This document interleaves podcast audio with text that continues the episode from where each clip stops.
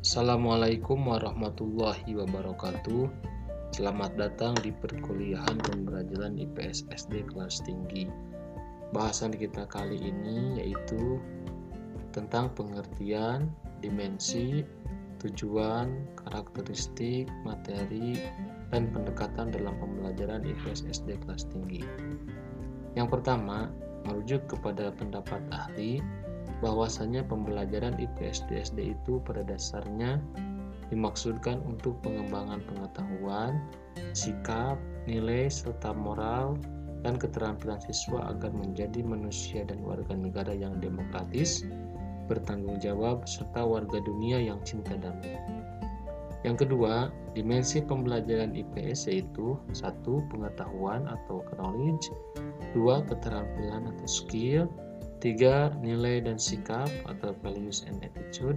Dan yang terakhir adalah tindakan atau action.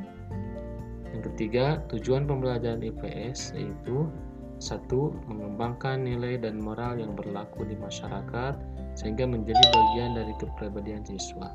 Dua, memiliki kesadaran akan nilai sosial budaya, kebangsaan, kemanusiaan, serta kepribadian yang didasarkan pada nilai-nilai sosial budaya.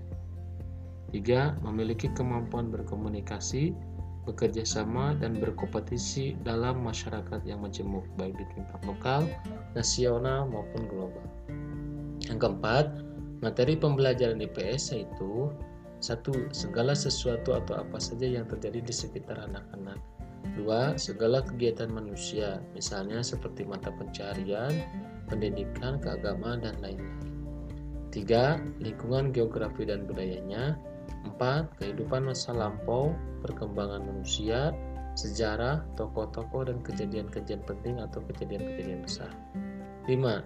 Pendekatan dalam pembelajaran bersifat siswa sentris, meluas, dan inquiry. Demikian untuk bahasan kita kali ini. Assalamualaikum warahmatullahi wabarakatuh.